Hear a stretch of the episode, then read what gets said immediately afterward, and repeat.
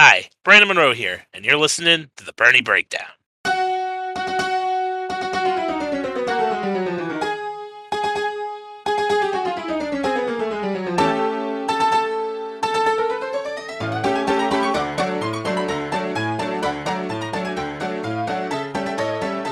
Well, I was really hoping to just bury this music for a while, but based off of everything that Las Vegas produced, uh, we're we're back using it again.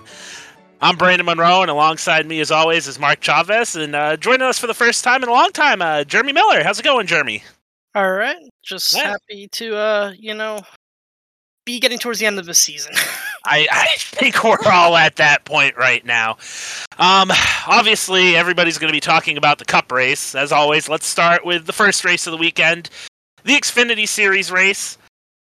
Looked like it was going to be uh, Noah Gragson cruising to the victory. Uh, victory. Unfortunately for Noah, uh, Homestead got a little bit of a jump start on him. We're used to seeing him get screwed out of wins there. Kind of happened to him here at Vegas. Uh, had a huge lead, I believe, on Ty Gibbs. I think it was around six seconds, and we had a caution for a car getting loose. I'll just be honest and say, you know, say what we saw. There were people at the race, and our buddy Mocha, he's been on the podcast before. Um, he actually messaged us and said, "Hey, what was this yellow for? We didn't see anything on the track. Brandon Jones got loose. Very similar incident earlier in the race with Trevor Bayne, where he saved the car. Also, I think this is pretty similar to what we saw happen to Brandon Jones at Texas a couple weeks ago at the very beginning of the race where there was no yellow thrown. So NASCAR throws a yellow. You know, as maybe uh, Tony Stewart's SRX series would call a fun flag because that's really what it felt like. And Noah Gragson's lead gone. Uh, next thing you know, Josh Berry, credit to him, he steps up to the plate, he battles to the lead, he wins the race. Drastically affects the playoff picture. Berry was out. He was pretty close with Austin Hill and AJ Allmendinger for that last spot at the time. Now Berry's in. Uh, Noah Gragson, Ty Gibbs, they're still pretty safe. Justin Allgaier now with a 15 point lead over Austin Hill, 16 back to AJ Allmendinger, who struggled, had some tire issues, finished multiple laps down, picked a really bad time for his worst race of the year. Just it's so frustrating to see what happened here because there's no reason for that yellow, and not only did you drastically affect the race, you turn the point system, you know, the point standings just upside down, and you're in a drastically different situation than it would have been if you let the race play out naturally. I mean, at Yeah. the end of the day, I don't disagree with any of it. Um, obviously, it upset a lot of things, but you this wouldn't exist without the playoffs. Uh, would be a caution. Any other year, this wouldn't. It would be something people brought up, but it wouldn't feel like it's another another item to point to over the last couple of months that uh, haven't gone well. But I mean, at the end of the day, they all did put under the same situation, and Gragson still could have won the race. I just I don't want to act like this is like he was he was obviously had to go out there and get it again, but he was there wasn't a mistake on pit road. They just didn't get it done. You know, that's that's fair, and that's why I don't want to discredit Josh Berry for that because he needed to step up, and he did, and he was able to, you know, take control of the race from there, and ultimately won. Wasn't like Berry was awful, you know, he was he had a solid day. It's just, you know, Gragson had that race. I don't want to say on lock, you know, there was still a decent amount of laps left, and I joke about Homestead, but you know, we've we've seen him lose at Homestead in crazy ways too. So not out of the realm of possibility. Something could have happened. Could had a tire go down. There could have been a real accident, but it's just frustrating. I think my major frustration is just this just compiles on everything that's happened over the last two months, and you have another issue like this. It it really just kind of makes you want to bash your head through a wall. Yeah, it's you know the sanctioning body has been through probably one of the worst stretches, if not the worst stretch that they've ever been through in the history of like the entire sport. I it, I it feels like anything they can get wrong, they've gotten wrong for almost half the year now. And you know, you have all the injuries on the cup side. You have Kurt's announcement this past like weekend. It's just it all comes back to the sanctioning body. It really feels like they're just kind of piling in on themselves at this point. They can't stop shooting themselves in the foot. And you know, the playoffs are one of those things that have been probably less popular with some of the uh, older fans going back because most people don't really like the idea of a single race determining the champion than versus the classic entire season format. And then you do something like this that makes it look even more like a joke, those fans are just going to be more upset. And honestly, this is the kind of thing that even makes it less enjoyable for a casual fan probably because it may like you know you sit there an entire saturday afternoon watching an xfinity race and then a god awful call like that changes the outcome of the race it's going to leave a sour taste in anyone's mouth so it's just really a bad look for the sport right now yeah, I mean, I you saw that from a lot of people, and I think I think a lot of people were outspoken about everything going on after last week with uh, the Cole Custer situation. Um, and this, you know, in the the grand scheme of things, no, nowhere near as bad as what you saw at, or not what not what you saw at the Roval. I think we all agree that was pretty fair game. More so the penalty after that just makes you feel like the the people running the show right now are just completely disconnected from what is actually going on. At least it feels that way, you know. Um, this one I think this is you know your typical NASCAR fun flag you've seen it happen all the time, and it's uh, you know, just it's just frustrating. And uh, you know, at least at least Noah took it in stride. You know, he had a nice nice soundbite after the race. Haven't uh, haven't heard that one before, driving your nutsack off, but I gotta gotta laugh out of that. So, you know, I think he's in a good spot. Unless something catastrophic happens in these next two races, I I think he's fine. You know, Justin Allgaier, Ty Gibbs, they're a little bit closer to that cut line. I I don't know how they're going to feel after everything's all said and done, but where we're at right now, you know, they got a Austin Hill and AJ Allmendinger. Those are the guys that you got to look out for. Uh, Brandon Jones, not the best of days for him. Did come home ninth, but you need to do a little bit better in these situations. Sam Mayer brought it home seventh, but just not a lot of stage points. He was already in the hole he is a lot further back in points right now, and he's probably going to need a win at this point. Could do it. You know, he's pretty good at the short tracks. You have Martinsville coming up, and he was there at the end of the race. Of course, Brandon Jones won in the spring, so I don't think those guys are completely out of it yet, but they're definitely well in the hole here with two races to go before the cut and uh, the final four. Yeah, I just do have one last thing on that. I, I don't see that yellow as a fun flag. I think that is NASCAR jumping the gun and being conservative because of all the negative ways that they have messed up and getting a call wrong in the opposite direction of what we're typically used to seeing this year.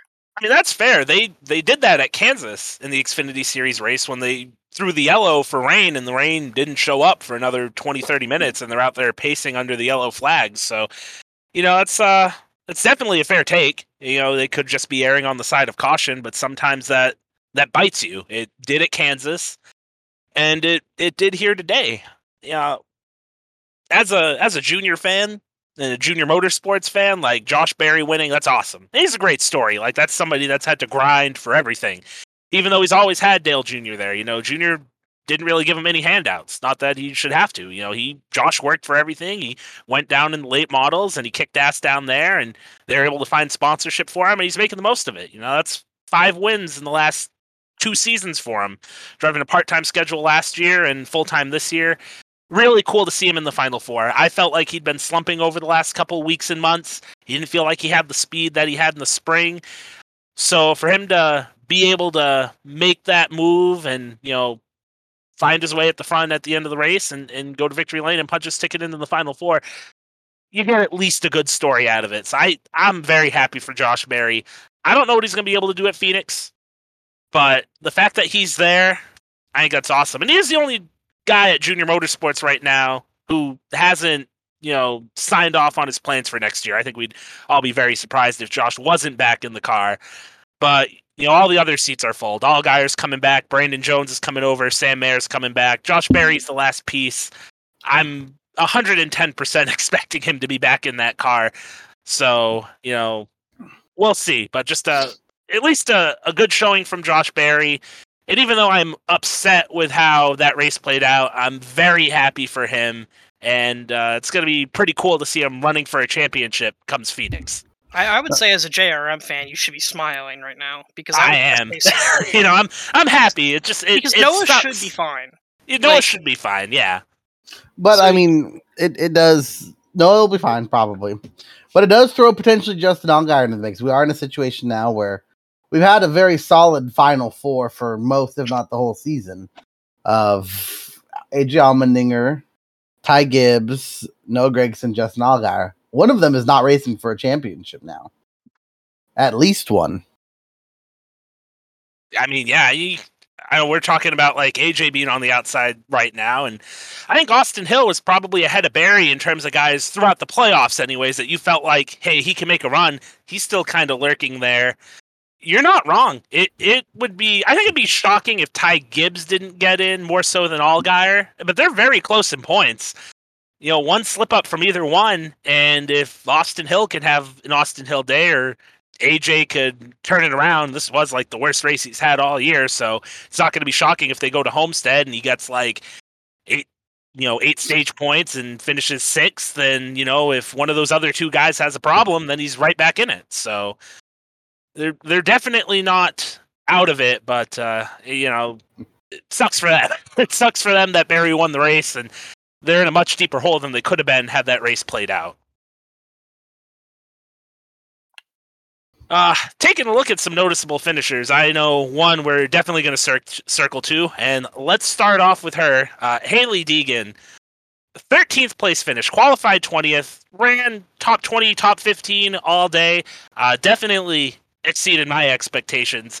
I didn't expect her to qualify that good. I felt she could go up there and run well. You know, in her first truck start, she did finish 16th. She does have the ability to keep whatever she's driving clean. I know she's been in, caught up in a lot of wrecks in the truck series, but I felt like very few of those were her fault. And I think we've all agreed that the people in the Xfinity series run a lot smarter than the people in the truck series. And I did feel like if she could keep the car clean, she'd have a solid day. Um, yeah, really, really wasn't expecting that good of a run out of her though. That was uh, pretty impressive for her first time out, even if it is a Stewart Haas back car. Um, still, really good run for her. Yeah, I mean, we've seen uh, other guys run, you know, cars sometimes that they just kind of do nothing. Uh, but she went up there, she raced. Um, she was, like you said, in the top 20 all day. Uh, and it wasn't like a crazy race or anything in terms of a bunch of cars wrecking. If she had finished top 20, like top 20 at Texas, you literally got a top 20 by just surviving uh, there, almost a top 10. But here she ran all day, went a lap down, but it was to the point where I think there were 10 cars on the lead lap. Uh, got her lap back under the last caution and still made up some spots with it for a, a pretty solid finish, beating some guys that we've seen that maybe aren't in as good of equipment, but have been impressive. And I just think, honestly, more impressive than any run she's had in the truck series. I mean, she ran from what I'm seeing about a quarter of the race in the top 15. I know. I wish we had like a top 20 stat because that it's funny. Like, there's only five spots different there, but I feel like the percentage would be a lot different. But you know, quarter of the race, top 15. That's uh, that's not a, fir- a bad first time showing, and it sounds like there's going to be a lot of shakeups at Stewart Haas across the board in all the series. We'll get to some of the Cup stuff when we move on to the Cup series, but I know there's some question marks on Riley Herbst. I don't know if Hailie Deegan's going to end up there, but even if she's driving like the 07 or the 08 next year, I mean, she I feel like she's going to be okay, you know. Mm, I agree. I agree 100%. But uh, that was probably, you know, the number one person you want to highlight. Uh, some other guys up there, I mean, Nick Sanchez came in 12th, Anthony Alfredo got a top 10. Um, you know, some some surprisingly good runs for a Yeah. lot of guys. Uh, Nick Sanchez, Hailie Deegan, uh, Kyle Weatherman, and then Raja, and even Parker Retzlaff for a while. Like all kind of run around each other all day. All pretty young guys looking for opportunity. So definitely uh, good to see them all run top 20, top 15 all day. Yeah, Deegan. Um, I they they the best thing for her career at this point would be moving her to the Xfinity Series next year. There's far less depth of equipment in that series, and she's better in a less aerodynamic race car.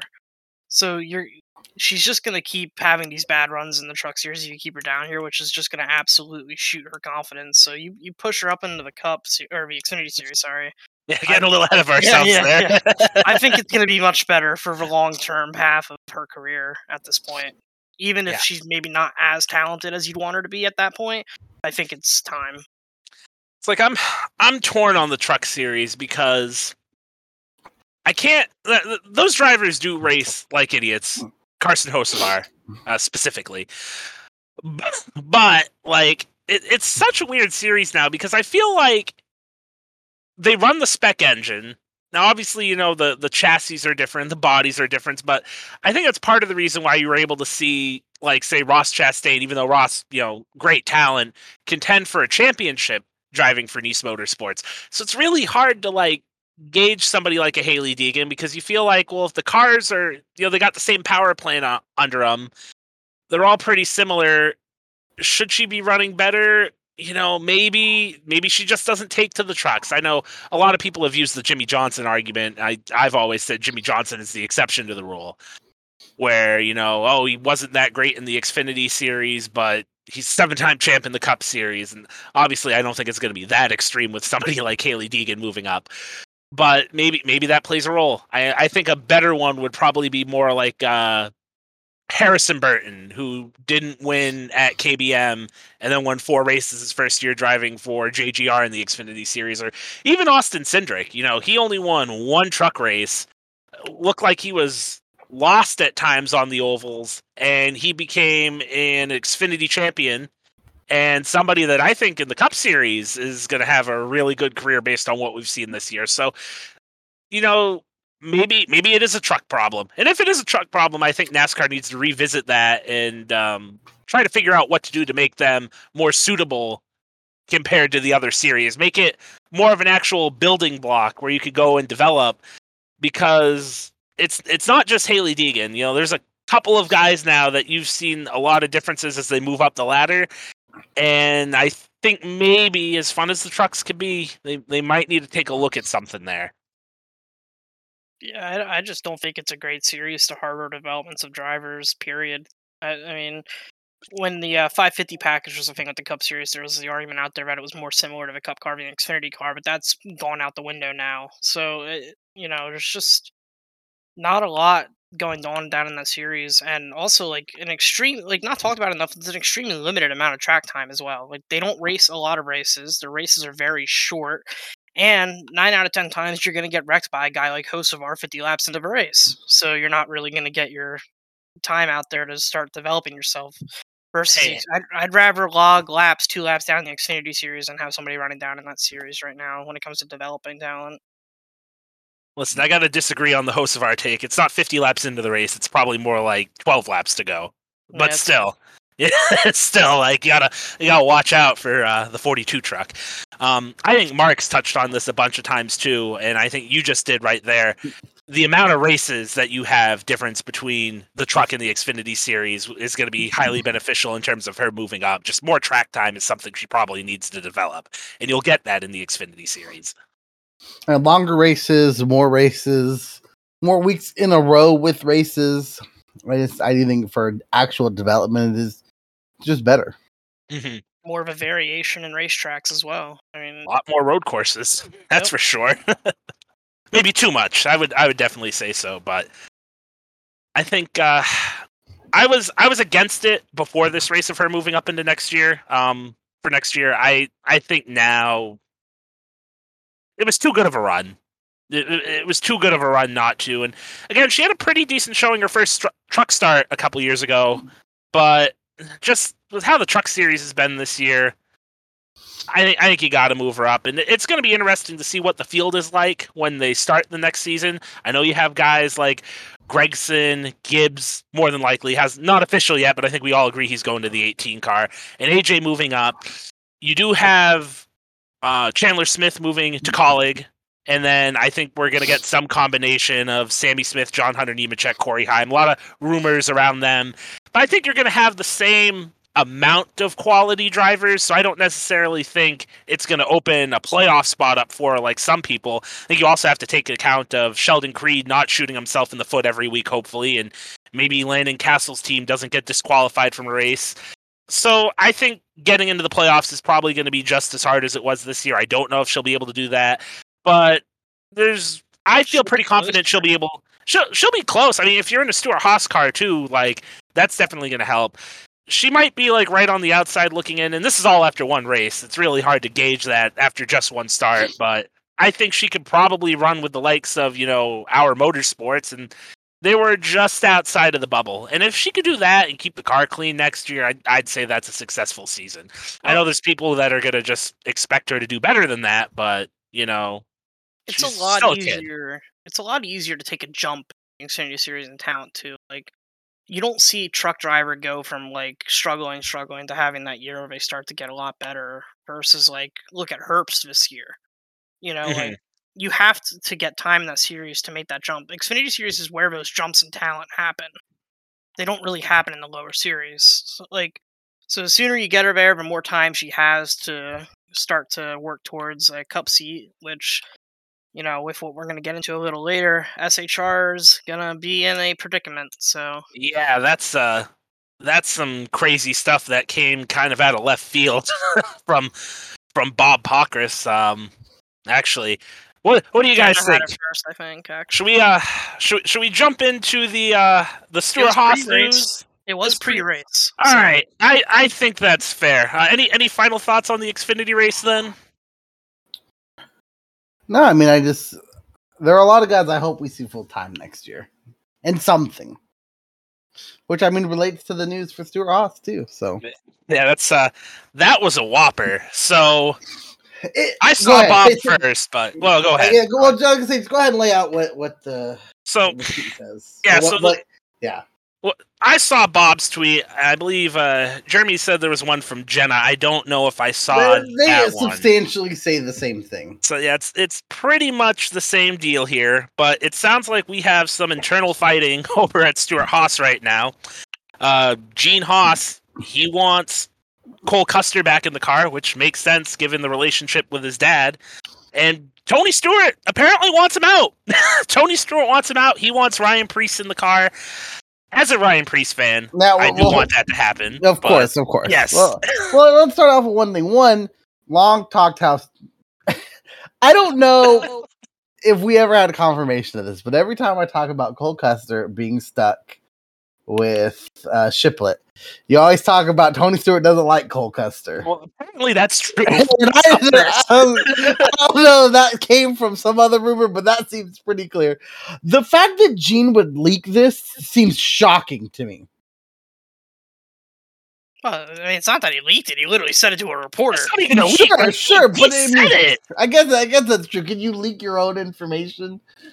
Uh, but the fact that he would say this, period, is like borderline shock because this isn't a drive. Two, you know, trying to decide between two drivers outside your organization or signing a cup driver or going with it. No, this is yeah, the guy that's in the car now. One of us doesn't like him, and we're just trying to figure out what to do. Like, how do you go? How does Cole Custer continue in the car at this point?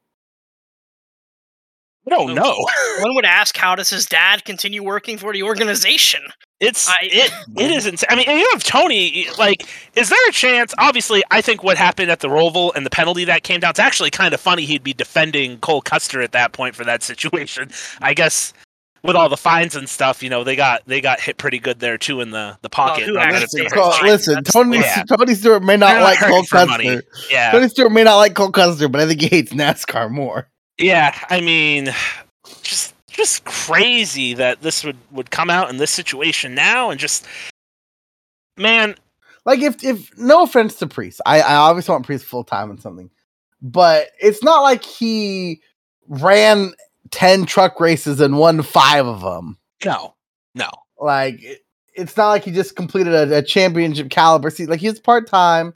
Obviously, should have been full time in something. Um, and was impressive, but it's one I I just don't feel like he's going anywhere. So I don't think there's a huge rush.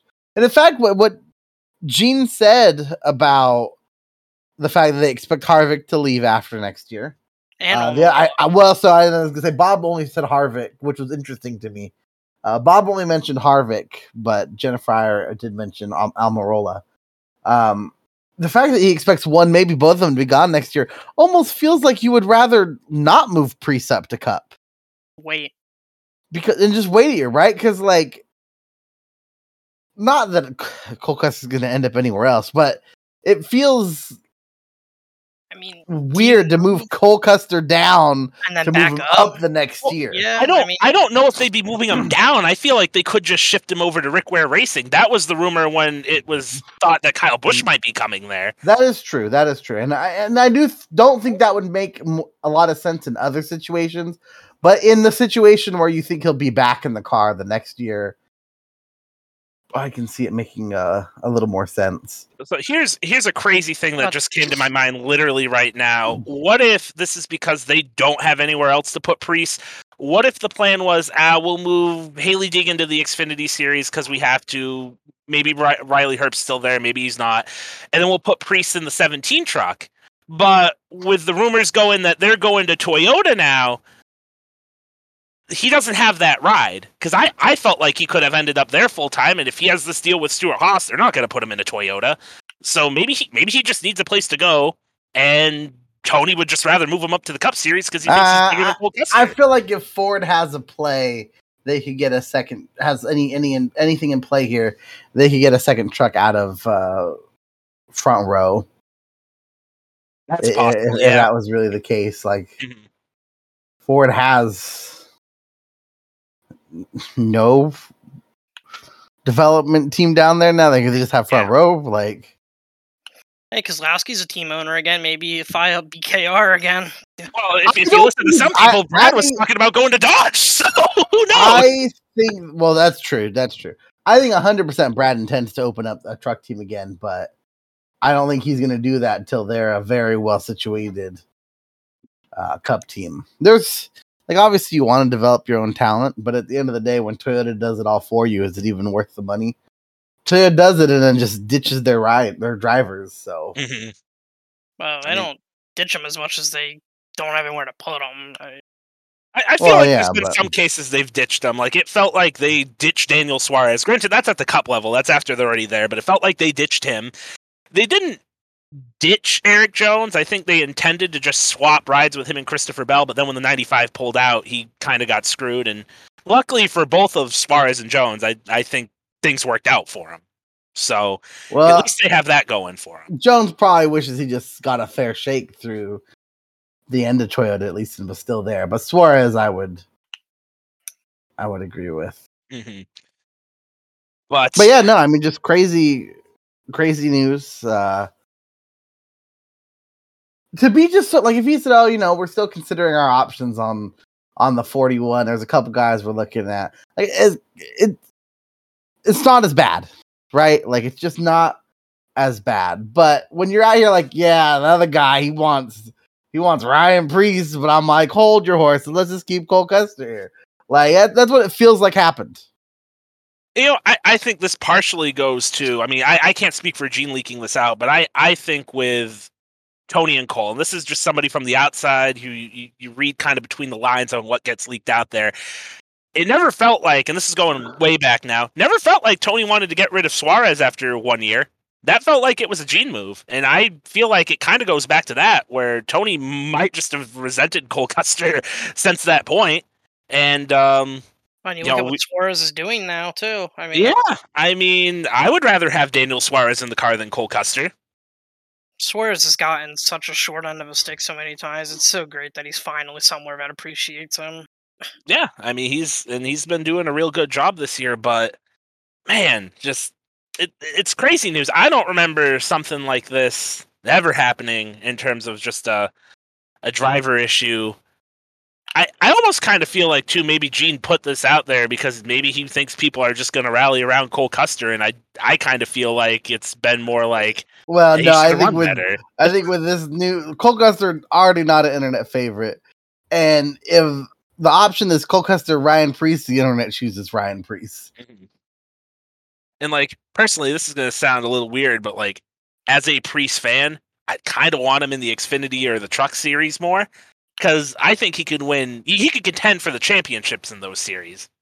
Like I like him, you know, he's a New England driver. I don't know if he has that level of ability in the Cup Series. I feel like he's more of an Aric Almirola, and kind of what do you what do you That, need? that is Aric over Almirola, years. Like, how much of an upgrade actually is he?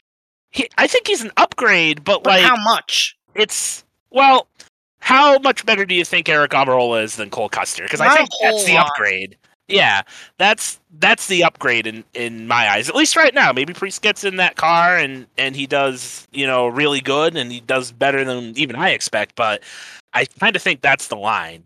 And I'm with you. Like Cole Custer, while he hasn't performed in the Cup Series, like he's still young. Like Preece is in his 30s. I don't know how much more developing he could get unless like he has a a Truex surge here where kind of just comes out of nowhere if you put the right people around him, and that's that's asking a lot. I am not saying that's going to happen That's whatsoever. Kind of that's that's what you're that's what you're hoping for. Like that's literally what you're hoping for. That you you pick up on some damaged goods, uh, a cast off product, and you put something around him, and boom, you're a contender overnight. And I don't think that's going to happen. I'd rather bet on somebody who's still developing than a Truex type surge. if Mhm. I had to No, put 100. percent. You've only seen that like twice. I feel like really in the modern era. One's Martin. You- Truex Jr. and one's Dale Jarrett. Like But you can see it. kids turn around their careers. Like that happens. Like we we've seen that. You- you have. I mean, you mentioned you mentioned Suarez. You mentioned. I mean, I don't know if he turned it around, but Erik Jones has looked a lot better in the 43 car. Sometimes it just takes a change of scenery or something. But like, Joey I think Logano Custer, even yeah, that's that's way back. Yes, yes, that one, that one, very, very good point. Joey Logano definitely did there. I think I'd probably want Cole Custer to at least get a chance with another crew chief, but I don't think Tony Stewart wants that at this point. So, just crazy news coming out of there, and at the end of the day, that wasn't like the craziest thing that happened in this race. I guess that was before the race, but let's fast forward to the actual race now. Bubba Wallace looking really, really good at the beginning of the race. One stage one.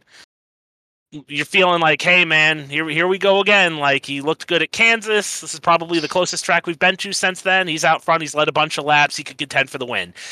Uh, racing for Kyle or racing Kyle Larson for position early in stage two. Larson runs him up the track, and we've seen him make this move time and time again this year. And Bubba Wallace just said no. He chases him down the track, right hooks him at 180 miles an hour. And I said something like this was going to happen this year. I thought it'd be in the Xfinity Series to Ty Gibbs. I wasn't expecting this. Larson spins back up the track. Wallace spins up the track. Christopher Bell, after everything he's gone through the last couple weeks, nowhere to go gets taken out in the accident. Uh, Wallace tries getting into it with Larson after. Kyle Larson at least kind of looks like like, yo man, what was that for? I'd have to say, I don't know, maybe you shouldn't have run him in the wall. My thoughts on this, um, what Bubba did, pretty crazy, uh, almost inexcusable. I know I've said this before. Where if you're the person getting hooked, if you deserved it, like I feel like Kyle Larson probably did, especially with how he's run people this year, I don't feel bad for Kyle Larson. That doesn't mean Bubba Wallace should have done what he did. No, no, I mean, it, I agree. Um, I always rally against right ruining people, and I mean, I have to do it here too. Uh, just you don't do it; it's inherently super dangerous. Uh, I do think that it would be better to wreck someone under caution than uh, right ruining them here. And just terms of that, felt like. Almost sometimes feel like people think you should just wreck going 160 and that's fine but he should he should likely be suspended. I don't really care that bell got caught up in it. It's unfortunate for him but it's an unintended side effect of it. I don't think you necessarily punish people uh, for that but uh, him being suspended just for wrecking larson the way he did is justified. Should it be what they do? I just think, you know, unnecessary. I mean, there's other ways to wreck the guy. Uh, your car wasn't destroyed. You had a really good car. We've seen all year long. If you don't break the toe link, these things are fixable. Still could have went on to win the race. Uh, you know, so you look at it from you know your own team's perspective. Like, think of all your guys at the shop that put together the race cars and everything. Like, I mean, it's a pretty selfish move all around and I, and to wreck the guy the way he wrecked the guy is obviously a big no. I mean, you just don't right rear somebody at these speeds, especially with the safety concerns we've had all year long. I, it, you know, it just and on top of that, he made himself hit hard too. Like think about your own health. I mean, it, it Number just- one rule of stock car racing, he broke it. like mm-hmm. he, he wrecked himself. So you're not wrong there. Just I I just you know, and then the shove to Larson, that stuff's whatever. But you know, it didn't look so bad on TV. I did see another angle on Twitter from the stands. He actually got Larson pretty good. Uh, kind of pushed Larson right into the deck lid of his own car, and Larson kind of bent over like a pretzel, which was kind of funny. But you know, just uh. You know, I would have liked to see Larson kind of push back, maybe got a nice little fight out of it, just from an entertainment perspective. But I don't know how that didn't start a fight. I I don't I don't know how. and you know, and then you're gonna have people like Jeff Aviano on Twitter trying to make this about something else, which is just stop. Yeah, no. you're reaching so damn hard trying Yeah, to make that's- this about the whole Kyle Larson seven. I don't even need to say what I'm talking about for people to know what I'm talking about. It, We- know what you're talking about, and like when you when you see that on social media, like it's kind of like, uh, really, dude. Like, listen, that had nothing to do with it. It had everything to probably do with the fact that you know Kyle Larson has raced people like this all year. Like this is a lot more similar to Joey Logano and Matt Kenseth, where you know Joey Logano, he's aggressive driver, he pushes the issue, and somebody thought he stepped over the line, and that person was Matt Kenseth, and he took care of it. And you know, I don't know if Bubba and Larson have had any altercations this year, but you look at Larson so far this year. You know, I guess I guess indirectly they they have they did have one because you go starting at the Clash. You know, Larson just straight up dumped Justin Haley. You go to Auto Club a couple weeks later, he walled Chase Elliott. You go to Talladega, which is one that I forgot about, but his move at the end of that race, and granted, Talladega's Talladega, but that caused a huge wreck that took out both 2311 cars. You have the incident with Chase Elliott at Watkins Glen, which yeah, that's racing for the wind at the end of the race, but like own up to it. Don't don't be like, oh, that's what I wanted to do. Like, no, you screwed up, you locked up your brakes, and you ran your teammate off the track. And I feel like I'm missing one still, but you add this one onto it. eh, You know, Bubba Bubba crossed the line in terms of how he reacted, but I don't feel bad for Kyle Larson Oh, at yeah. all. Larson's had it coming. If Yes. Bubba, Not like that. That's the issue. if like Mhm. Bubba instead was, and I don't know how this works with the setup to the wreck, but instead is on the inside and literally walls Larson, I don't think Bubba deserves any kind of penalty at all. It's It's just, just to me, it's it's the so right rearing of the of the car. Plus, as as they certainly alluded to, and I mean, and Tav kind of even alluded to, like there was no guarantee that car was broke anyway. Mhm. It wasn't. Like It very obviously wasn't. He turned left perfectly fine to chase Larson down the racetrack. if, if your if your argument was the car was broke, that's the best No, looking no, broke no, race car no, I've yeah, no, that that wasn't my point. My point was in terms of their their race could have easily not been over. No, right, and, and that's and I have an issue with it from that perspective too, because it's extremely selfish to your own team. Like, you know, if these guys go out there, they work for you every week, you know, they have you in a position where your car is capable of winning. Yeah, it sucks. Someone ran you in the wall. It's gonna affect your day. You are not out of that race. I- If he did a better job of wrecking him, though, it wouldn't have been the end of his day. Like, Yeah, but uh, it was stupid, hot-headed action, heat in the moment. You give Bubba a chance to change his mind and making that decision. Obviously, he's not going to do it again, but he did it. So now that's the world we're living in, and that's the world we need to talk about. so since it's the world we live in, to looking at possible penalties on this, NASCAR did change the rules after the Joey Logano Matt Kenseth incident, where an action like this can result in points penalties, monetary fines, and/or suspensions.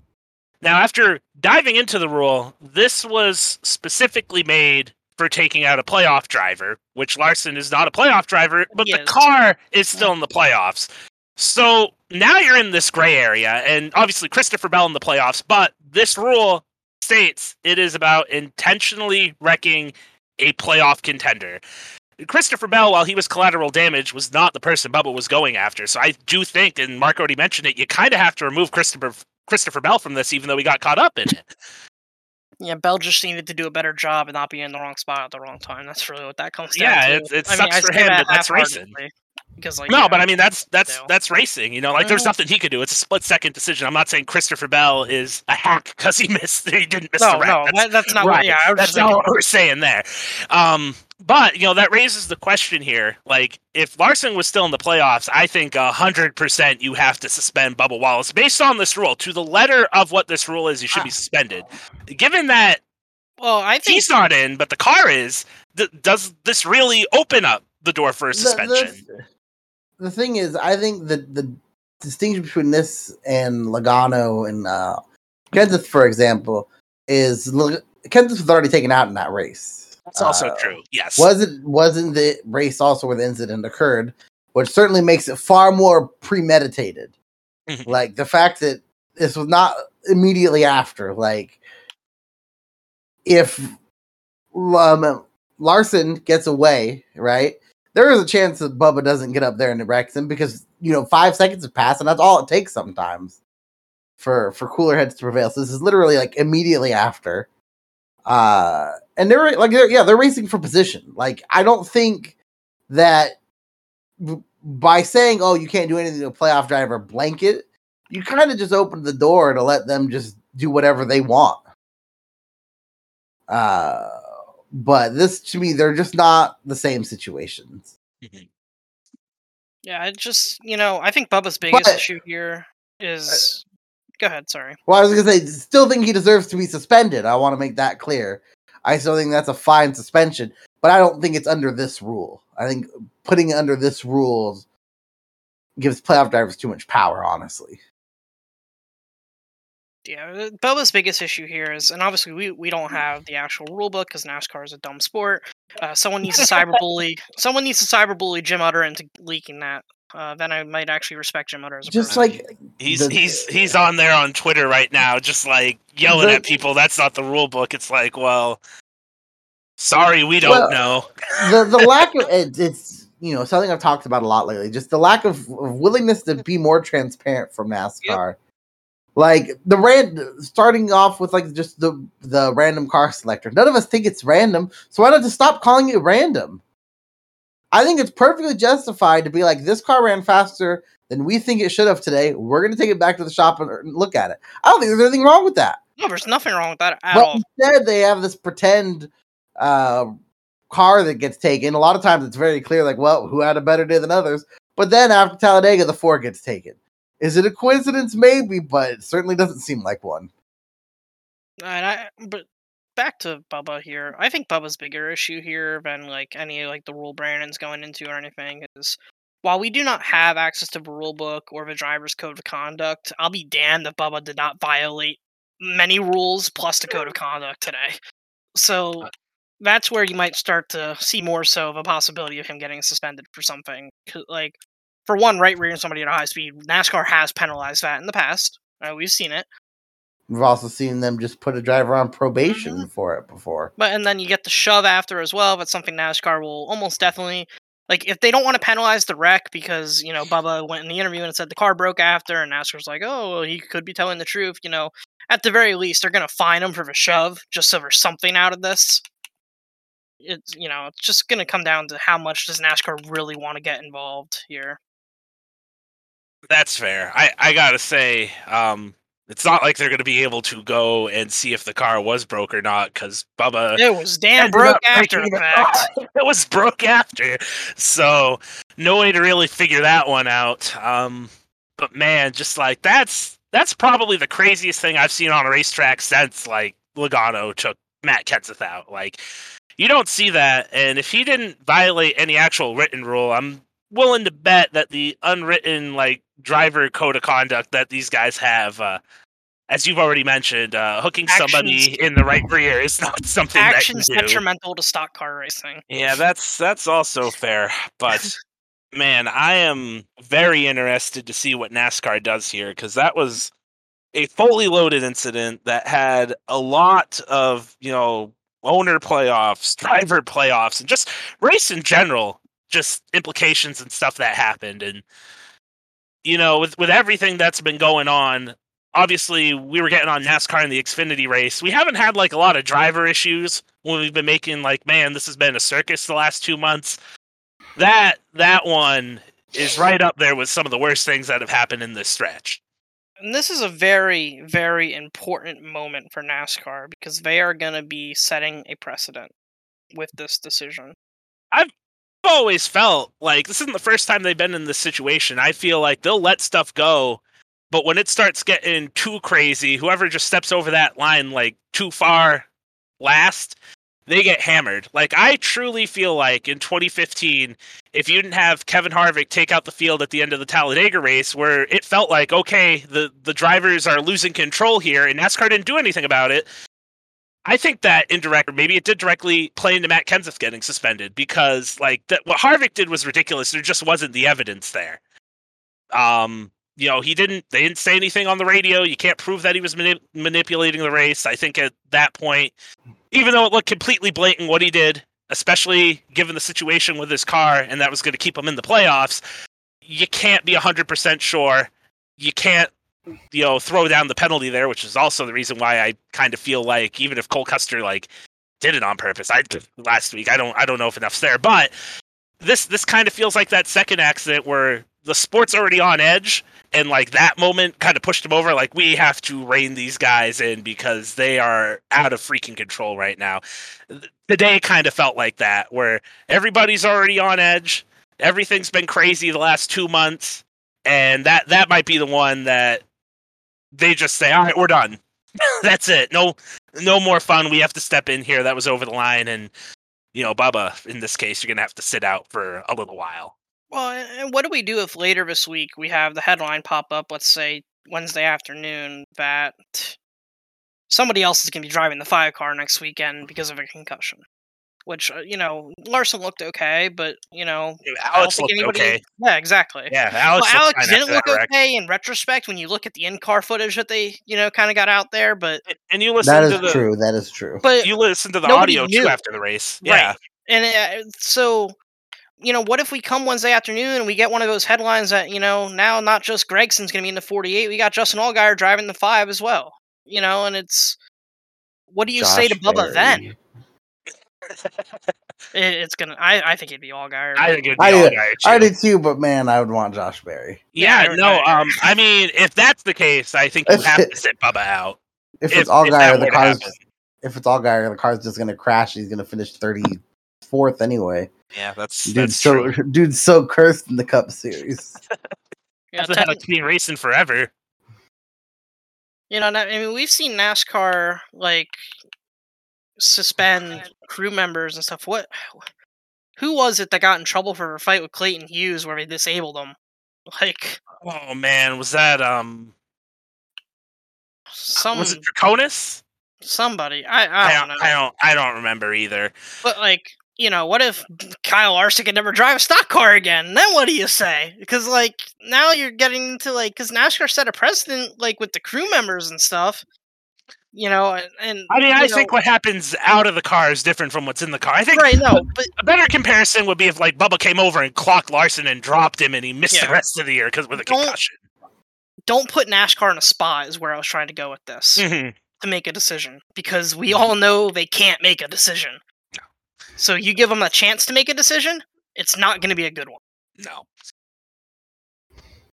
Man, just uh we haven't even talked about the finish of the race yet. Like, No, damn, Yeah. damn good race. Very unfortunate that that's like, you know, third or fourth on the list of things to talk about. Uh Joey Logano, man, hell of a run. His his pit crew puts him behind the eight ball there with a bad pit stop. Another yellow comes out and you know, Paul Wolfe, I think people have been uh criticizing him a lot over the last couple years. He's kind of lost his edge in the strategy department. A plus call. Gets Logano on pit road. They get fresher tires, only about 13 laps. But he drove his ass off through the field, chased down Ross Chastain at the end of this race, made the pass with a couple laps to go. And Joey Logano, who's had just a typical Joey Logano sneaky good season, if you look at the non playoff points, the full season points, Granted, drivers would drive differently. He's second in points, only 79 behind Chase Elliott. Just a, a sneaky year for Joey Logano, and he's going to be racing for a championship in a couple weeks at Phoenix. Is it okay to call a champion of the sport underrated? Yeah, I mean, if you think Joey Logano's underrated, I I, mean, I, think I- depending depending I on who you ask, I think a lot of people just think he's a squinty-eyed douche. I- I think Joey Logano is never talked about in you know the conversations with your Kyle Busch level drivers or anything like that. And how much, how many more years in a row does the guy need to prove he's just as good as those guys to start getting recognized? I think As- the problem. Well, I- I think the problem with Logano on that is like he's had some really good years, but like you look at Kyle Busch and Kevin Harvick, for example, they have those like eight, nine win seasons, and they have years where they've dominated the regular season. Logano hasn't dominated the regular season. I think the most wins he's had in a year is like five or six. He So just- I could see why. where he just like puts on these, he puts together a drive that it's I like, mean, that man, was that was a championship caliber drive for how many sure. guys in this sport could drive a race car in this situation as well as Joe Logano just drove his race car? Like it. I I mean, he played everything picture perfect. Ross Chastain did everything perfectly defensively, Mhm. and Logano still found a way. I you know, I don't think a lot of guys. I think it's underappreciated how many guys could actually go win that race from second place, a second back with ten laps left in a race. Like, Mhm. not to mention he drove away too. Like it wasn't like he barely beat him. Yeah, the, the fresh tires definitely helped there, No, for sure. But it's not even that last restart. Like I felt like he was probably dead in the water on the the restart where he took the tires. Like there's no way he could get through the field that quick, and you know, he made it happen. like he just he has he- a tendency he to do that. up. I'd have to see what he did on that restart where I think it was when Landon Cassill spun. I think ah, maybe maybe they pit the yellow before that. I can't remember for sure. I think it was the yellow before that because that was the yellow where Byron pit and he was like the only one. Oh no, because no, he pit. He was running with Blaney for like second, and then I think it was under that yellow where they had the bad pit stop. So I think it was when Suarez spun with Reddick. I got to go back and watch that restart before the Landon Cassill spin because, like, I feel like you could tell me he passed like Yeah. five or six cars right there. He might have. He might have actually passed a bunch there, but Also, speaking of Blaney, we already passed the part of the race where this happened, but just to hit on it for a second, poor guy can't catch a break. Except his car. His, Yeah. his car broke. Well, But- and then he was also threatening his future brother-in-law over the radio, which you know that's going to go over well on Thanksgiving. But Man, like uh that was crazy when Byron's car snapped like that. Like yeah, it just bottomed out and hopped up the Barrett's track. fault. Like, Yeah, no, he just I know you don't know out. that in the race car, but like these teams need to do better at telling their drivers, like, hey, that actually wasn't the guy's fault, because like that's how you get your driver in a hot-headed situation where they make a dumb mistake like Bubba. Mhm. You know, Blaney thinks that Byron did something stupid, and then Byron makes another little mistake, and then Blaney right rears him. Like yeah. versus like nothing Byron can do there. It's just the car bottomed out. like Mhm. more probably the most aggressively I've seen a car bottom out in quite a long time. Yeah, and there, there were a couple people that were like that, but Byron's obviously most notable with the cameras on him right there when it happened. Mhm. I know after that, you know, when Blaney just his his day ended up in a shower of sparks essentially. Did, did we ever get confirmation if the tire went down there? Because man, it, it looked like that might have been a suspension issue or something there when he was hopping up the track. It didn't look like any of the tires were down. I don't see how from the camera angles. broke unless Yeah, it's it a was- good It was weird. He said he just got loose. hmm Did he? Okay. hmm That's interesting. Yeah, it, did, it didn't even look like that. Like the way that thing was wobbling. Like normally when you think of a car getting loose, it just You It know, it was happening today though. I mean, guys were losing the cars today, so. You had Suarez's spin, which, like, I mean, that was inflicted by another driver. Like Kyle obviously, spin earlier. obviously it's not the same track, but when you have this finish where Logano gets in compared to the finish where Logano got in in 2020, like night and day with this car oh yeah, at on, least on on, these mile and half. tracks. On these Mhm. tracks, not oh, in Texas. about the Kansas race? Yeah, Yeah. The- When when Ross slid up and blocked him, I was like, ah, oh, crap, here we go again. And Joey gathered it up, and he was by him like a lap and a half later. See, that, like, that's the big difference. Is like you know the cars still aren't the best directly behind somebody. You're never gonna fix that. but, But the this car yeah, has made it to where you can move into another line. the line. wake is just is almost like the width of the car, right. which is and why anywhere where you have multiple lanes of racing, the car is great. Mhm. But you take away those multiple lanes, and it doesn't do anywhere near as well. but it's definitely an upgrade. Um, there's some massive issues with the car. Oh, you know, for as Much as sure. we, as much as For we sure. give NASCAR a hard time, and, and it's partially deserved. I mean, NASCAR deserves to get a hard time because what's wrong with the car is stuff that can't be wrong with the car. A- And it's stuff that they Like they were they- saying was wrong two years ago. they got a NASCAR whole defended. Extra year of development with this car and did not use any of that time to develop it. To test it it just and then yeah i mean when byron had his hit which that was pre-pandemic right? Yeah, yeah, I think that was like, in they the were they were talking about it being a hard hit and they did nothing because here's the thing right? Obviously they would still be under a lot of pressure to fix the short tracks and then the, some of the road courses that have had issues but people wouldn't be in scrap this car mode if it wasn't for the health concerns if it wasn't for the force of these impacts people still have issues with the car but you have drivers obviously not uh, super loudly, but some of them calling for just an entirely new car. I mean, that's that's fair. Unfortunately, I don't I don't think they could rush that no, out. no, e- obviously not. But that's my point. Just the the frustration with this car, even though it has racing frustrations, are magnified greatly by the safety concerns. And it's unfortunate because when the car works, it does really good racing. Mhm. Like, Martinsville is going to be very interesting. well, especially the word you're if, looking uh, for is bad.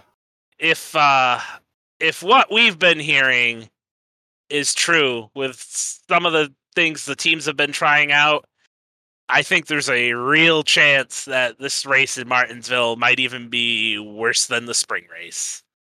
And a couple of us were there for the spring race and um it wasn't good. So it, it did snow. It did not not the only race that it snowed at this year either I was cold, I was wet, and I was bored. Yes, that was um you know, that was bad. I I tried hyping myself up with like, oh man, the 24 and the 3 car running 1 2. That's that's something I I never thought I'd see. I thought there was no way that I was going to not wish I had gone to that race, and I don't wish I had gone to it. I think you're probably glad you didn't. No, You exactly. Like You I probably was wish you were at the night before though. sure, sure, in the weekend, but the race itself, eh, no, I'm Yeah, good. no, yeah, the one uh one you don't really feel bad about not being able to show up for. That's uh that's for sure. And I'm you know, I hope what I've been hearing about that is incorrect. I I hope it's at least not as bad as what we saw in the spring because I know after that race people were saying, "Oh, it'll be better." It was, you know, just cold out of the realm Yeah, of it's gonna be just so much- normalcy. it's gonna Yeah, be Right. so like, much I think they were right, right, that it would be cold. Like that did cause it, Mhm. but like this is a night race in almost November. Yeah. Mhm. Like It's so much warmer. Yeah. Um but but then if the the things that these teams have been working on uh specifically with the shifting if that comes to fruition on this I'll not good. So what are what have you been hearing? Because I'm a little out of the loop on this. So so what I've been hearing on it is that these teams supposedly have been like developing a way with these shifters where you basically just you, you don't have to match the revs or anything. Like you could just go boom right into the next gear or right down a gear. That's and Right. So if that's going on, like, you know, if you're shifting, you know, you don't match revs, maybe you could cause tire spin, maybe you could do something like that.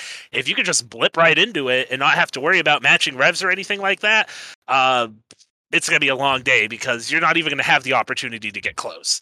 So I hope I'm wrong about that. I hope what I'm hearing is wrong about that. But if that happens to be the case, um, that Martinsville race is basically going to be like a F1 race at freaking Monaco, where you better qualify good and your pit crew better not screw up. if we get a caution laps 100 or later, that race is going to turn into a shit show. Because you have no opportunity to pass if you don't get it done right then and there. Well, we're guaranteed a caution at that point in the racing. You get the stages. You, you, I mean, even No, even the even we're- the well, no, he meant like No. at the end of the race, At the like end of the you- race, right. yeah. You said Like, I don't- 100. Oh, you mean No, 100 no, to 100 go. to go, 100 to Yeah, go, Okay, 100 to go. sorry. Like, no, that's that's going that you're 100 percent right. That's gonna become a clown show. It it's gonna be awful. Get the music ready. I'll, it's been getting a workout the last couple races. I, I hope it could take a week off, but I'm not so sure. I, I might have No, to play it. Homestead for will be Well, will the clown music be for Gragson The- the blowing clown another music- race? Uh, yeah, the, the clown music might be for Gragson blowing Maybe another this race. year, maybe this year will actually be his fault. Maybe. Maybe, maybe that'll be what different. What's different? Not that he wins the race, just that it's actually straight up his fault. No, Maybe he's gonna- Custer can go out there and throw his balls up on the dash and flip off NASCAR. Man, I think I think what's gonna happen is like Noah's gonna wreck himself on Saturday, and then he's gonna somehow win the Cup race. He's gonna move Kyle Larson out of the way to win the Cup race. oh man, teammates, man, you can't. Well, no, I can't say you can't do that. Larson's done that a couple times this year, so Yeah. yeah. or or maybe he'll move Justin Allgaier out of the way for the win Oh lord! on Sunday. yeah I don't Listen, Justin if Allgaier- Justin if Justin Allgaier got to the point in the Cup race where he got moved out of the way for the win, that is a successful day for Justin Allgaier. What's funny is I saw uh maybe it was a Reddit thread earlier talking about how both the 45 and the 23 might need replacement drivers next week. Uh and what if the 5 and the 48 also had them, man? My god. Why would the 23 need a uh, replacement? What did I miss with Gibbs? Uh, well, Gibbs already being the replacement.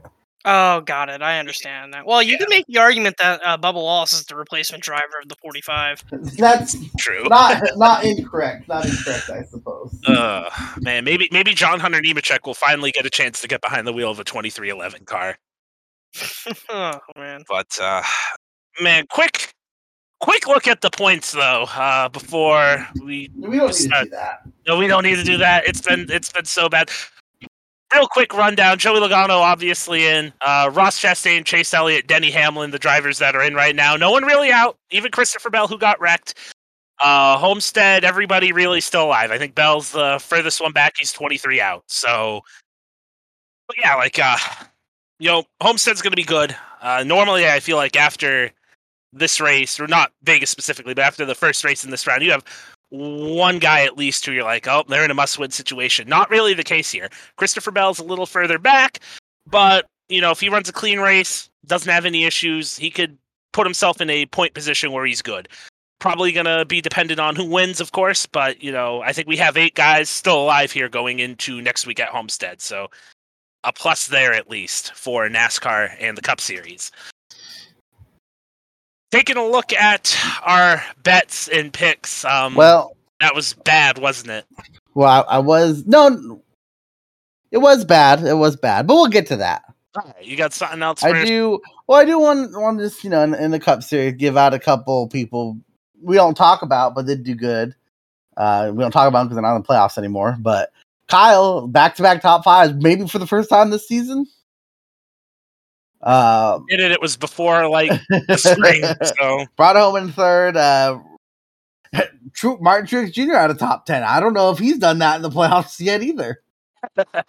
uh, it's a good run from Erik Jones, another top ten for the forty-three, continuing to set the best mark in over thirty years. Uh, AJ Allmendinger, uh, top ten in the sixteen car, finished ninth. Uh, I don't think he needs to. Well, maybe he'll need to because of if it goes like this year, but I don't think he'll need a win next year to be able to fight for playoffs. Should there be spots available on points? Uh, it's been really solid, and I think we'll see next year more than we ever saw from him in the Cup Series. Uh, and Austin Dillon top ten. He has another another uh, solid solid finish to a solid season. Did Haley drop out of the uh, top 10? Yeah, he uh, his tires were old. He, he was still 14th though, so still solid. Also, Noah Gragson brought home 11th, so He hung Yeah. in there, though, man. he Haley- was he was Haley fought for yeah. Haley Haley had a shot. Looked like you know maybe could do it, and then looked like Chase Briscoe was. Oh boy! Uh, Yeah, but He before had we, race. it was I thought he was going to man. Um, if before we go into the bets, you want to look at um somehow Joey Logano not the championship favorite still. Uh, you would think being locked in Yeah. would, he is second, he is second, but he is plus three thirty. Chase still plus two ten, and that's just if you bet on that, you're bad. listen, we we talked about this heading into this race.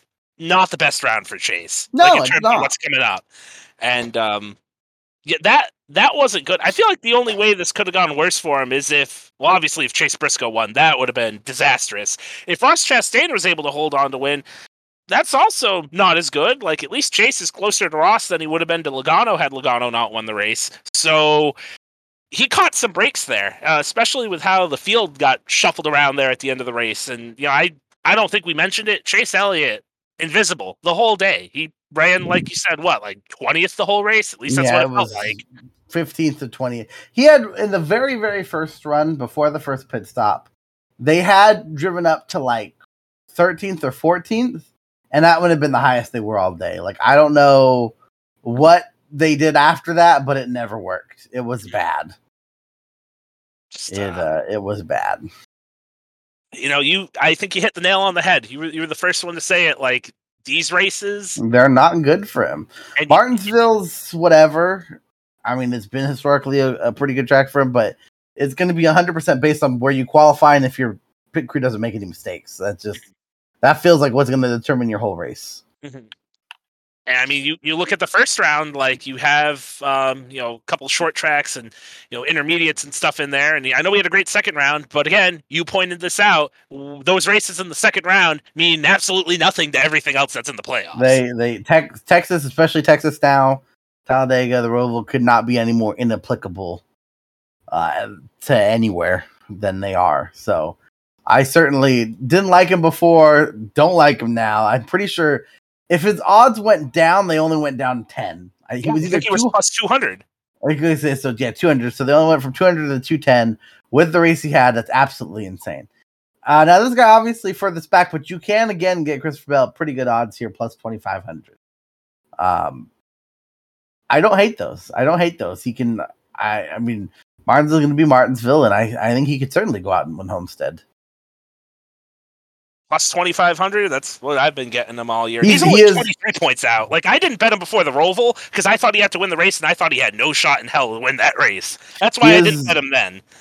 Bell is the lowest odds to win, So at, uh, or my- highest, I guess. my thing is, if you're gonna bet on Belver, you might as well parlay it with a race win at Ivor Homestead or Martinsville. If it Like- lets you, we if it, I if it lets that you, I don't. last year. I don't know that he's far enough back that that's necessarily Mm, a requirement yet. I don't know. Just especially with the issues that people could easily have at Homestead. Like, I don't think it will. It is not impossible. We go into Homestead and these tires start blowing after 35 laps again. Like, that is something we are going to. eh, Obviously, it's his last race. That that's a high banked oval. But next year, as we go into these tracks, it's going to be on people's minds until it's clearly not an issue. Mhm. Uh, and a lot of people thought it would be an issue today. Uh, the tires were wearing as we want them to, but they weren't blowing. But they did blow here, not here being Vegas in the spring. So I have no confidence that we're going to necessarily get through um, Homestead without tire issues. Yeah, this this is probably something I don't think a lot of people thought of at the beginning of the year when they announced the schedule last year. But having Homestead where it is right now with a car that you've barely driven there, I know they had a tire test, I believe, recently, but man, that that is going to be a little sketchy next week when you you haven't been on this track, you know, in racing conditions all year. Those those tires could be the big story after that race. Hopefully they're not, but man, it's it's a real possibility. Uh, for the Xfinity Series odds, uh, Josh Berry locked in, not the favorite. He is plus 350. It makes a little bit more sense here because whereas in the Cup Series, I don't think anyone's safe. I don't think anyone can just ride. Like, I think Ross is, what was he, like up 20? I think it was 19. I think Chase was 17. I think they So- were real close. You you certainly can't act like they're, like, Ross can't just cruise to the final four. Whereas I think in the in the Xfinity Series, in all likelihood, Gragson and probably even Ty Gibbs could cruise. And they are actually our co-favorites at 200. Uh, third guy that is good odds to win in terms of uh, just they think he has a good shot. Justin Allgaier at plus 550. And I don't think this gap is truly representative to how close it is after that because AJ Allmendinger is next at plus 2,000 and Austin Hill is plus 3,000. Hmm And they're only 15 and 16 points back. And Like, you get to Phoenix, anything could happen. I So, like I like those odds for them. Brandon Jones, Sam Mayer, a little bit too far back for me to really like them at five thousand. But AJ at two thousand, uh, and I, honestly, right now I like Austin Hill's chances to get in more than AJ's. he's. I'd say he's probably been better at these tracks as of late that are coming up. At the very least, Homestead, Martinsville. Yeah, Martinsville, who knows? Yeah, he, he needs to have a good Homestead. He definitely needs to have a good Homestead if he wants a shot. That's for sure. So I like Austin Hill at three thousand and AJ at two thousand. All right. How did our picks do? Terrible. In the Xfinity Series, we both picked Noah Gragson to win. That did not happen. Should have, Uh, maybe should have, but You Yeah. picked Riley Herbst as the value pick. I picked Austin Hill. Um, what happened to Riley Herbst? he spun out in qualifying and had to go from the back. Oh yeah, and then he had like a then a penalty. penalty. Yeah, Yep. yeah, yeah. I, I Mhm. know I wasn't on uh, for the preview show, but I did pick Josh Berry to win this week, and I did pick Joe Logano to win this week. So just throwing that out there. All clearly right, not cool. Lying. Take your victory lap. I, I don't even care to go back and look at the chat to see if you're right at this point. You can you can take your win. We need a we need to have something positive in this segment here. Yeah, no, um, uh, Austin Hill finished sixth, and in in our head to heads, I took Hill over Berry, and I, to be fair, did not think that it was Hill was necessarily a lot going to do a lot better than Berry, but Hill was like plus one thirty, which is crazy in heads up odds. That obviously didn't hit, and you picked Trevor Bayne over Justin Allgaier, which I uh, mistakenly marked green because that also did not hit. Uh, although to be fair, if Trevor Bayne had avoided issues with the end of that race, who knows how he if he could have won, but he had to go to the back uh, at least once while they had a good car all day. So he, he did run well. He did a well. We'll see if we continue to see him next year. I hope I'd so. to see him full time. Yeah, I hope so. You could definitely throw him in that like Nemechek, Heim, and Smith, where you know maybe one of them or Trevor Bayne ends up in a Gibbs car. We'll we'll see. Uh, for the Cup Series, I picked William Byron to win. You picked Christopher Bell to win. At least my driver finished. Uh, for the value pick, you picked Noah Gragson. I picked Bubba Wallace. At least your driver finished. Uh, for Group A, uh, we had Denny Hamlin, Christopher Bell, Chase Elliott, and Tyler Reddick. Uh, the winner of this one is Denny Hamlin. We both picked Christopher Bell. Uh, for Group B, Kyle Larson, Ross Chastain, William Byron, and Ryan Blaney. We both picked William Byron. Winner was Ross Chastain. Group C, Kyle Busch, Martin Truex Jr., Joey Logano, Bubba Wallace. Uh, we all picked Bubba Wallace. And it was, in fact, Kyle Busch. No, sorry, Joey Logano, because he won the race. Uh, and Group D, we actually picked someone different, Brandon. We picked someone different, so maybe we'll win this one. Chase Briscoe. I think you already know the answer to this question is no, we didn't. No. Kevin Harvick, Daniel Suarez, and Austin Dillon, and Chase Briscoe was the highest finishing of the group. I need to stop betting Las Vegas because of my We history have of betting. never- This is my worst track. We have never before got nothing right, but today we've been close. We've been close. At the Glen, we only got a single head to head in the Xfinity Series, right? Maybe we uh, can uh, go back and say I was telling the truth about who I picked in the chat. But we went a big O for here. But to be fair, that's our fault. We picked too much of the same group bets. Man, um, yeah, it was rough. Like Vegas, I had a horrible Vegas here back in 2020 when there was that yellow that came out and green flag pit stops. That was like a lot. That was at the time I wasn't betting as much as I did now. I think that was like over a thousand dollars swing with that yellow because that's that that's the- more when I was starting out. That was the one where Bowman and Denny Yeah, were going to cycle out to race. Yeah, yeah, yeah. They were going to cycle out and race for the win and that yellow came out in the middle of the cycle and that that screwed me like i went from winning around a thousand dollars to like losing 18 or 800 so like that was like an eighteen hundred dollar swing because One of, of a yellow flag One of those two drivers is never going to drive a stock car again. so- Oh, so- we shouldn't be laughing about that but listen, listen. They have Blake Harris coming. Like I mm-hmm. know, I know you're upset and you're preparing for the worst, but I don't think they'd be announcing that Blake Harris is Alex Bowman's crew chief. Of course they would. They can't. They couldn't announce that he was gonna be at. They couldn't go Blake Harris the crew chief of the 48 next year because everyone would go, "Why does it say 48 and not Alex?" Listen, I think I think there's a chance he'll be back for Phoenix, and uh, hopefully that's the case. And if not, uh, that's that's something I don't really think. Did we did we touch on that? Was that out when we did the the preview show?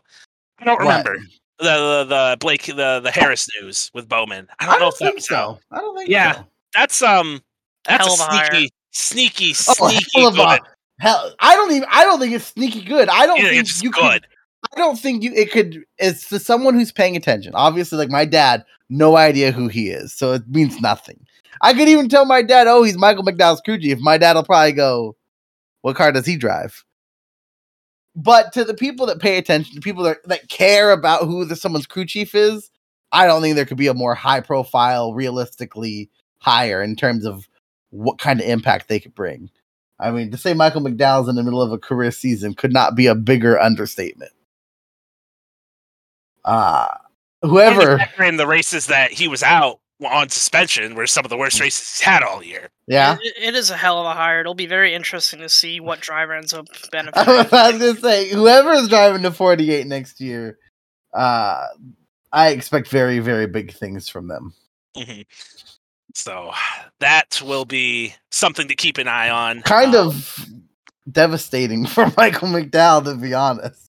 Oh yeah, no, I like it. Really, just came out of the blue by the sound of it. I don't think anybody expected that to happen. I, I, Joking about Bowman's future aside, as I am a depressed Alex Bowman fan, uh, he's going to be back in the car next year, and him and Greg have a great relationship. But I mean, I don't think Alex could even deny how much of an upgrade this truly is going to be for him next year. I mean, it, On- on the surface, I would agree. Rick Rick Like- made a eh great move, or whoever was in charge of this hire, I should say.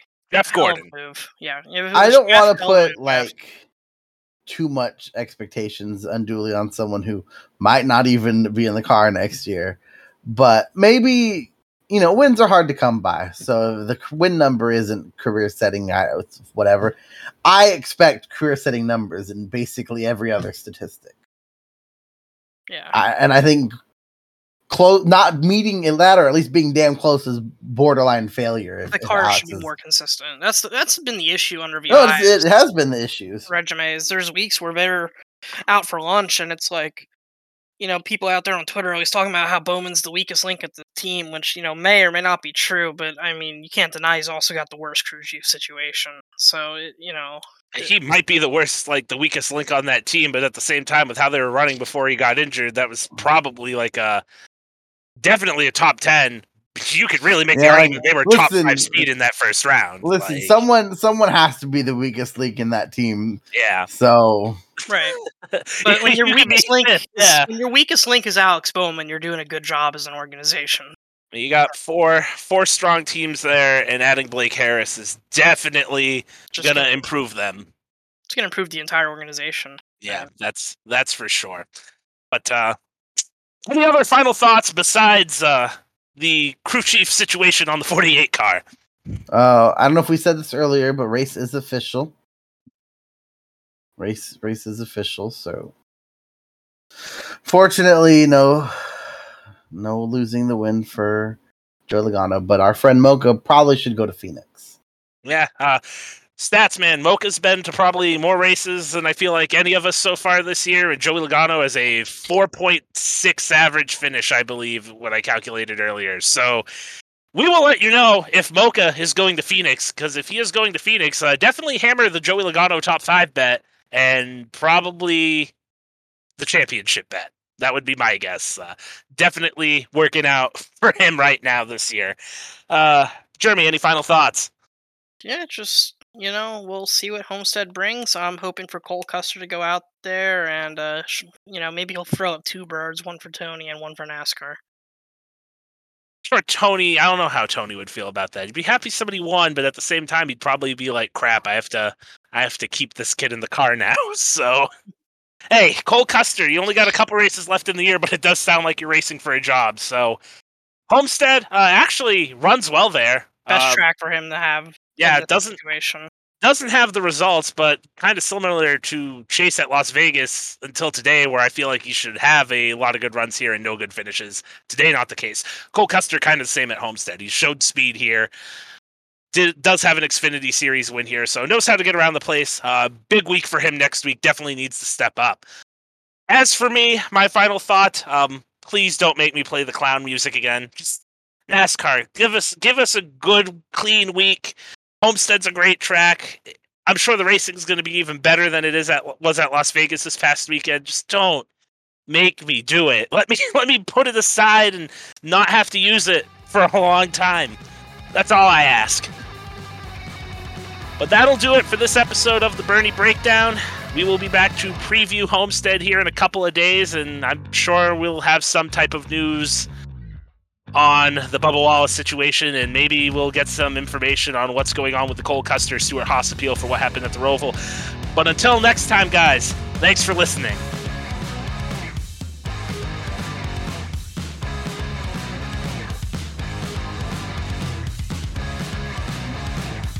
Brandon Monroe here. Thanks for listening to the Bernie Breakdown. Remember to keep listening to us on your favorite podcasting platform. And remember to follow us at Bernie Breakdown on Twitter, Instagram, YouTube, and all of our other social media platforms.